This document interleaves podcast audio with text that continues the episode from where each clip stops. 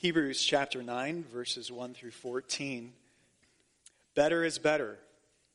That sounds like an ad campaign. Eh, and indeed, Nike did run an ad campaign called My Better is Better Than Your Better. Verizon ran a campaign, Better Matters. Well, better is a theme that runs throughout Hebrews. We could go through chapter by chapter. In fact, I will. Chapter 1, Christ is better than the angels. Chapter 3, Christ is better than Moses. Chapter 4, Christ is better than Joshua. Chapter 5, Christ is better than Aaron. Chapter 6, Christ is better than Abraham. Chapter 7, Christ is, is better than, greater than Melchizedek. You, you, you kind of get the point. Christ is better. But no sooner do we affirm this precious truth than another one comes crashing into it. And Shelton has quoted, uh, used this quote, I think, to begin worship some sometime in the past from David Foster Wallace. It's this truth, this uncomfortable truth, that everything in my own experience supports my deep belief that I am the absolute center of the universe, the realest, most vivid, and important person in existence. In other words, Christ is better, but what could be better than me? That's what we run up against. I, I really, that's a crude way of putting it, but Christ is better or me is better. Um, that, I think, is the dividing line which runs through most of life. Either Christ is better, and I would rather starve than disobey him. Christ is better, and I am created to worship him alone. Only when he is first does my life gain coherence. Nothing is more important than Christ.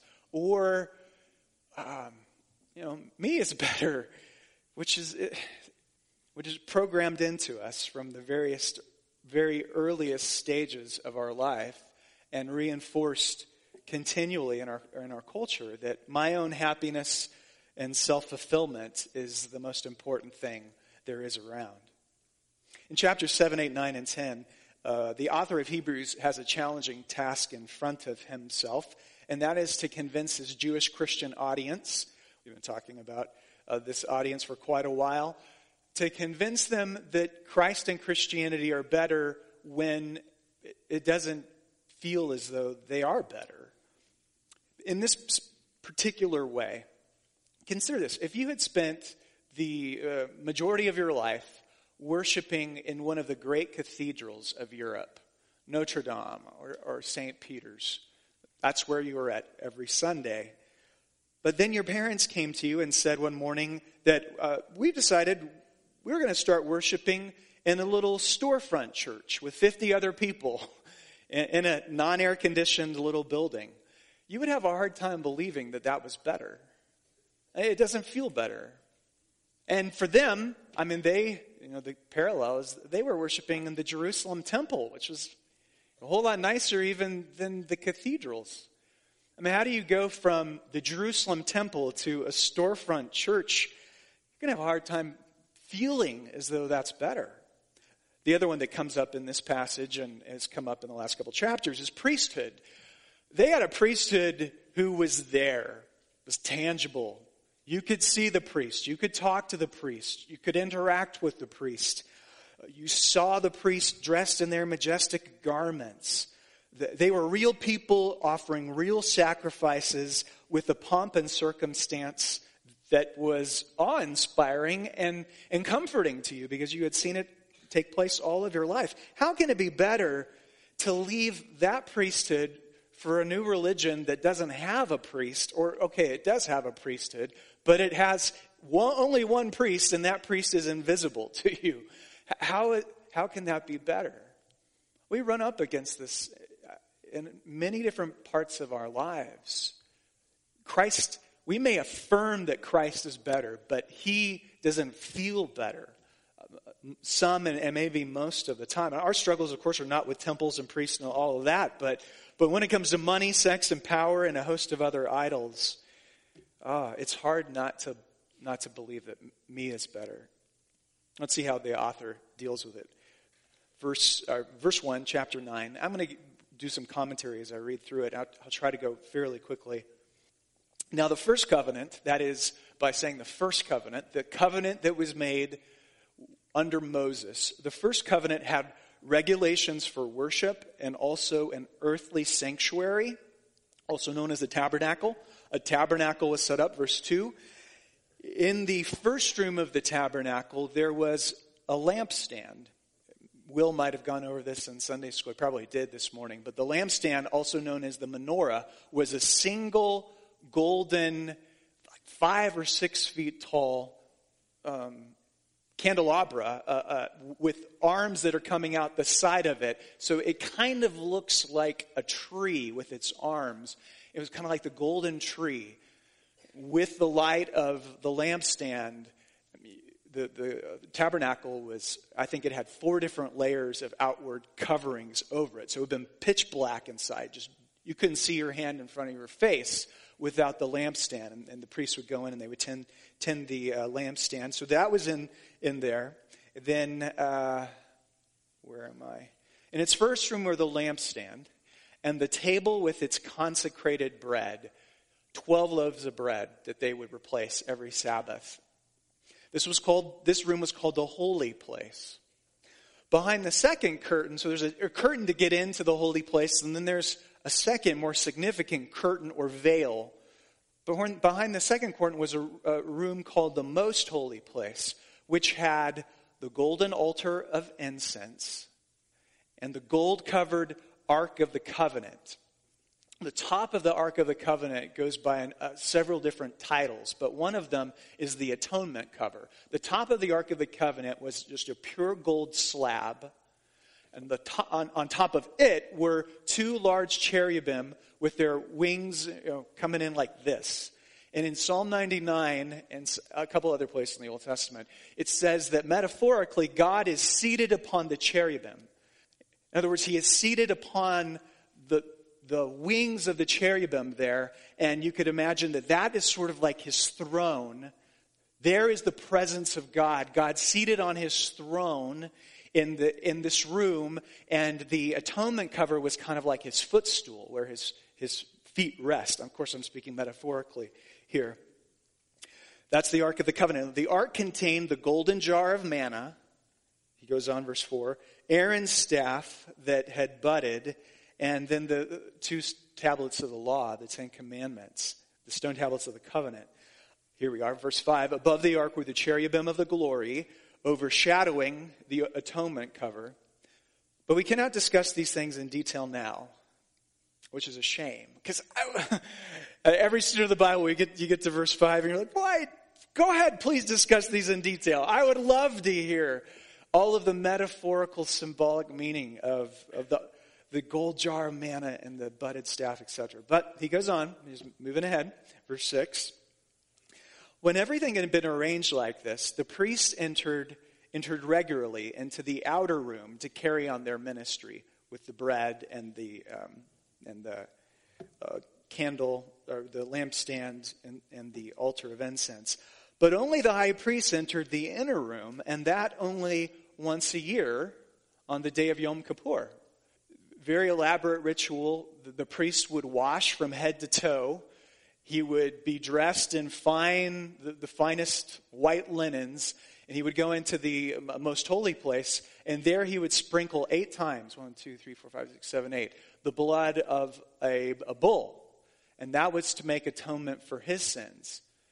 He, he'd go back out, he'd wash from head to toe again, he would be redressed, he would go back in a second time, and he'd sprinkle eight times, and this time it was the blood of a goat and the goat's blood was to make atonement for, for his fellow priest's sins.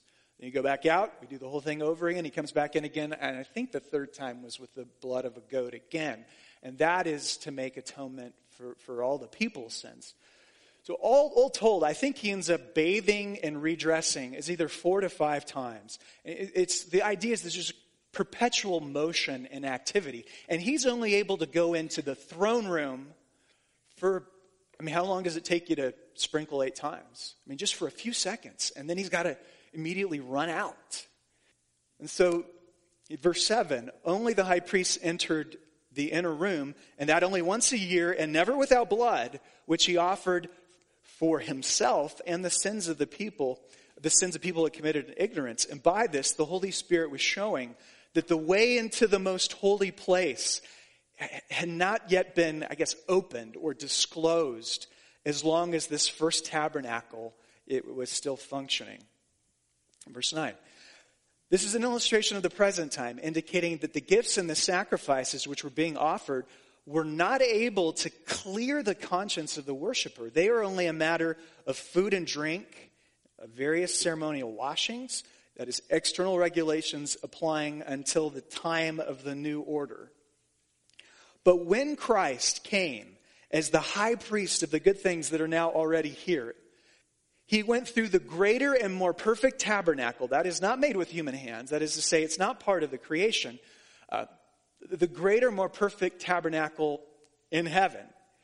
Um, for the blood of, of goats and bulls and ashes of a heifer sprinkled on those who were ceremonially unclean, which was an Old Testament purification ceremony, uh, that sanctifies them so that they are outwardly clean. Well, how much more then will the blood of Christ, who through the eternal Spirit offered himself unblemished to God, cleanse our consciences from acts that lead to death, so that we may serve the living God. This is the word of the Lord. Thanks be to God. Three point sermon, and I'm going to just jump right into it. Better tabernacle, better conscience, better sacrifice. Better tabernacle. The tabernacle was at the center of Israel's worshiping life, right? Every, everywhere they went, the tabernacle was in the center of the people. The tabernacle ends up giving way to Solomon's temple. Solomon's temple is destroyed and it's rebuilt, and we get Herod's temple. But even so, tabernacle goes to temple, but and always the temple was at the very center of Israel's her, her life and her worship. Here it says that the tabernacle was a copy of, is it a copy of heaven? Is it a copy of a heavenly sanctuary? I think that's what he's saying. And the question I've been wondering about throughout the week, and I actually emailed a professor to get his thoughts on this, is how is the earthly tabernacle, how is it like the, the heavenly one? how does that modeling, if you will, how does that modeling work? The most common idea is that when Moses went up on Mount Sinai, he was given what were in effect architectural blueprints on how to construct the tabernacle. So God unrolls the blueprints. The blueprints are somehow based upon some, uh, uh, you know, heavenly sanctuary. Then he goes down and they construct the, the, the tabernacle. And it would be kind of the way we would talk of it is if you go into the lobby of a modern building today, uh, sometimes in the lobby there will be under a glass case the an architectural model of the building that you're standing in, an exact copy of the building that you're standing in, but in the miniature. And that's how some people view the, heavenly sanctuary. That the earthly sanctuary was this was this miniature exact replication of uh, the, the heavenly one. What do you think of that answer? I don't like it.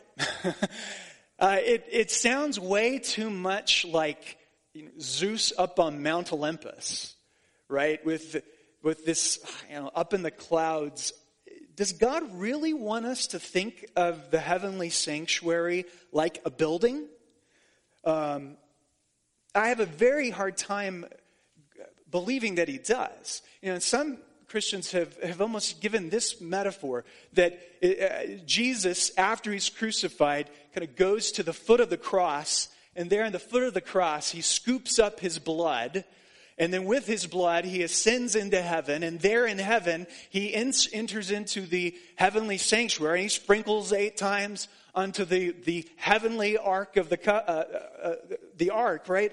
And is that, is that what God is trying to tell us is happening? I don't think so. There's got to be a better way to describe the model. Revelation chapters 4 and 5, do you remember how that describes heaven? Revelations 4 and 5 describes heaven as a throne room. This great throne room with the Lamb seated on the throne and angels and archangels and rainbow colors and emerald. And that's how it's described there, not as a, as a tabernacle. So some people said, well, it's kind of like Plato's cave, you know, the allegory of the cave, where you've got the prisoners, they're all sitting there looking at the side of the cave, uh, and they're chained in such a way that they can only look straight forward. They can't look to the left, they can't look to the right. Behind them is the fire, and then between the fire and the prisoners uh, is what is effectively a parapet where puppeteers can go along and they say take a cardboard cutout of a dog and you, you hold it up there behind the parapet and then it, sh- it shines the shadow and, and so the prisoners all they can do is see these shadowy reflections of dogs or cats or what have you and, and that's sort of what the earthly sanctuary it's the shadowy representation of of a greater Platonic reality, which still doesn't seem right to me. Um, come up to me and talk to me after the end of the service. If you have a better idea of how the earthly one is like the heavenly one, I, my, my suspicion is that it's kind of like a child's diagram of quantum physics. You, right, you take three, five minutes to describe quantum physics to a kid and give them a crayon, and this is what you get. That's how close the connection between the two is. I don't know. But what I do know, I know that's a, a lengthy, maybe rabbit trail, but what I do know, what I do know is that a, number of the things in the tabernacle remind us of the Garden of Eden. Did Will touch on this, this in Sunday school? We had a lot of dovetailing going on. But remember, the Garden of Eden, the entrance to the Garden of Eden was on the east, it was in the east. The entrance to the tabernacle was in the east. You couldn't get back through the Garden of Eden. Why? Because there was a cherubim or two stationed there at the door with flaming swords barring the entrance. You can't go back into the garden to be in the presence of God. Well, what happens? Remember when the, te- when the uh, priest walks into the, the, holy, the holy place? What is staring back at him on that veil or that curtain?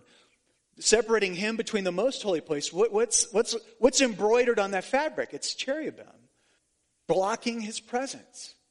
You can't go back in except for the blood of a sacrificial animal and only for a short period, period of time. Um, but what happens with the sacrifice of Jesus Christ on the cross? The veil of the temple is torn from top to the bottom, and we, we see that God is saying, I'm no longer keeping you away from me. You, you no longer can only come to me through some priestly representative and for 60 seconds. Now, and this is what the author is going to say in chapter 10, now that since Christ has offered himself as the perfect sacrifice, we may boldly enter into the most holy place to, to, to be with our living God. That is the Christian's, that is the great Christian privilege that we have.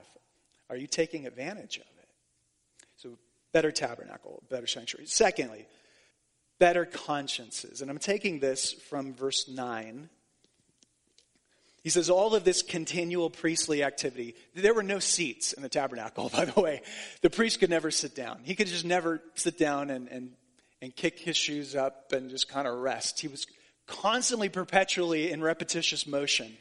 And he says in verse 9, this is an illustration of the present time, indicating that the gifts and the sacrifices being offered, this, this continual, they were not able to clear the conscience of the worshiper. Uh, it, it's the problem of, of the stained conscience. Experts in biological sciences will tell you that there's no such thing as a guilty chimpanzee. Oh, really? No. Uh, chimpanzees don't have a conscience like you and I do. Even the most sophisticated animals feel no remorse for stealing food from another chimp. Uh, they express no moral outrage when they watch a chimp steal from another chimp. Our consciences are uniquely human. And the other thing that's uniquely human, I guess, is that every one of our consciences are stained. We have stained our consciences. We have stained our consciences by u- using our tongues for evil, to ridicule, to belittle, to lie. Some of us confessed those sins just a minute ago and, and during, during our prayer time. Um, some people's consciences are stained by the fact that they've had abortions or, or had affairs. Some of our consciences are stained by the fact that we've worked too long and we've neglected our children, or we drank too much. We didn't, we didn't give them ourselves. What do we do with these stained consciences that we possess? Ray Cortez says there are three ways people commonly deal with stained consciences. One is by doing what we call Protestant penance. One is by doing penance, the idea that I'm just going to make up for all the bad in my past. if I give to the United Way, if I bring my turkey for the hungry people on Thanksgiving and Christmas, if I go on the missions trip to the Warm Springs Reservation, if I come in on Tuesday mornings and I vacuum the church, I'm just going to sweat out, out the, the, the evil from my pores. I'm going to make up for all the hurt I've done. And we, it's these acts of, of penance, these sacrifices of bulls and goats of penance. He says they can never purify and make clean our consciences. And some people try and dull, uh, all of us probably try and dull our consciences with some drug of choice alcohol or pot or television or you know what the most common drug of choice is among us here in Boise? It's busyness. If we can just keep life moving, that's what we say. If I can just keep life moving and I never stop and I never slow down, because the last thing I want to do is sit on the porch and deal with my conscience and be quiet. So if I just keep myself in perpetual motion, kind of like the priests, but that doesn't clear the conscience. And then the third one, modern man has a the modern man has a very interesting strategy, and that is to just do away with the concept of guilt. There you have it. Just why be guilty? I mean, guilty is, guilty is just a product of a puritanical church age that declares things to be wrong that aren't really wrong. You feel guilty about that? Well, why should you feel guilty? That's somebody else's rules. Those aren't your rules. Make up your own rules. Guilt is just a, a construct foisted on you by other people. But the problem is that if we do away with guilt, we also do away with significance. The problem is, if our morality is just this evolutionary appendage that makes it easier for us to pass on our genetic material to, to the next generation, then, then that means that, that anything that we do, I mean, Mother Teresa's life was a waste spending it as she did on the poorest of the poor in India. If there's no God, if there's no right, if there's no wrong, if there's no heaven, if there's no hell, if you came from nothing and you are going to nothing, then you are what? You're nothing. And nothing you do will ever matter. It doesn't matter if you are good or bad or evil. It doesn't matter if you if you ever work or ever provide for your family. I, I could push somebody off the stage, and who says that's wrong? Who says anything is wrong? On what basis? It, if you do away with guilt, you do away with significance. And I tell you, if you're not a Christian here this morning, um, uh, your guilt is good. Your, your guilt is an te- internal testimony that, that your life matters, that you are significant, that this, this world in, is significant. Hebrews will speak several more times about the conscience of the worshiper, and each time he talks about conscience, he, he stresses the fact that there is a purification which is available that goes into uh, the very center of us. That we are, in verse 14, cleansed to serve the living God. I am forgiven means Christ is better and I'd rather starve than disobey him. Christ is better and nothing is more important to me than Christ because I have been cleansed from works that lead to death, is his language, so that I might serve the living God. Many Christians today forget that forgiveness fuels exuberant, joyful life of God's service. And that's what Christ's sacrifice has come and provided. Thirdly, finally, quickly, better sacrifice. The third way in which Jesus is better than the old is that he, the Messiah, has presented before God not the blood of regular animal sacrifices, but his own blood. We've heard that, we've sung about that so many times in our, our hymns. We just, we are, we forget the scandal. That would be the most shocking part of this letter. The idea, I mean, nowhere, if you go back and read all of the ancient Jewish literature, intertestamental literature, uh, ancient Judaism, none of it, nowhere. You can't find anywhere, anywhere the suggestion that human sacrifice is a good thing. I mean, that's a blasphemous thing. The only place in the Old Testament you could possibly point to might be Isaiah chapter 53, verse 10, where it speaks very cryptically about the servant of the Lord uh, giving his life for very mysterious, or the story of Abraham sacrificing Isaac. But the point of that story is, of course, that the sacrifice doesn't happen. God stops it from, from happening. Um, nowhere in Jewish literature was there ever a suggestion that a high priest would have to become simultaneously both the priest who offer, offer the sacrifice and the sacrifice itself. Such an idea would have been blasphemous.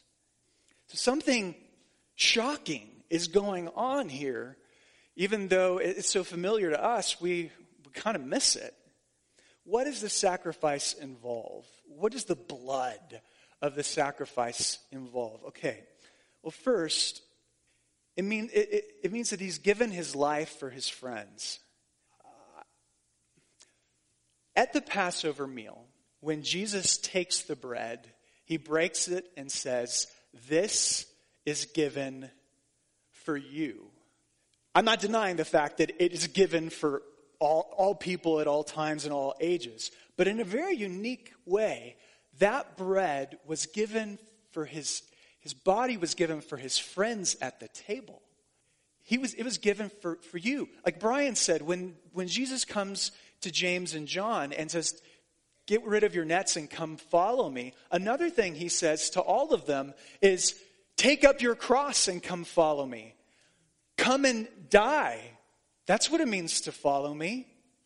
When the Romans, when they would, would execute somebody involved in a Jewish rebellion, they not only executed the leader of that rebellion, they executed all the followers as well. When, and, and the disciples said, Well, we will follow you even unto death. They said that right along with Peter. Yet when the, the Roman guards and the Jewish guards come for him in the Garden of Gethsemane, do they take up their crosses and follow him? No, instead, he steps forward and says, Take me, not them. Very literally, he gives his life in the place of his friends. His friends who said they would go with him to death, his friends who scatter.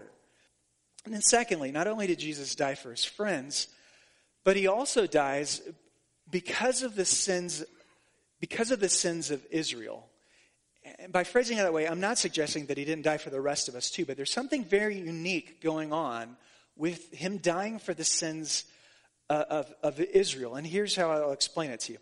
Um, who's pressing for his crucifixion? Israel, the Jewish leaders. Why are they pressing for his crucifixion? Because he is a Torah breaker and he is a, is a blasphemer.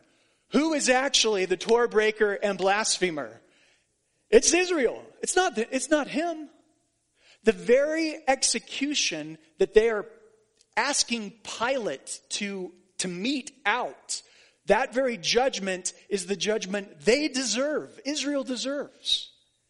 So when Jesus is put to death on the cross, he is taking a punishment that Israel deserved. The, the blasphemous Torah breaker, who is the unfaithful, rebellious son of Israel, under the curse of God, that's not what he deserved. That's what they deserved. And so he dies his death as a substitute in their place.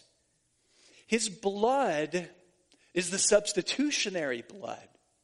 You say, well, how does blood ever, ever, um, how do you get from blood to life? Well, to, I mean, all of us are born into this world through blood, aren't we? Lots and lots of blood is what brings us into this world. And the blood of a sacrificial animal given on our, for our sake, when the blood of that sacrificial animal is poured out, though our lives are indeed forfeit because of the wickedness and impurity in us, God rescues us by providing a life given in death instead of ours. I'll say that again. God rescues us by providing a life given in death instead of ours. That's the blood. In 1955, Billy Graham was invited to speak at Cambridge University to the students at Great St. Mary's Hall. When it came out in the public that he was going to be doing that, eh, just before he went over to um, London, there were a bunch of angry letters that were sent to the Times of London with people really upset about it. You know, how can this fundamentalist Baptist American preacher come and speak to the best and brightest of England about a primitive kind of religion with blood and atonement and hell?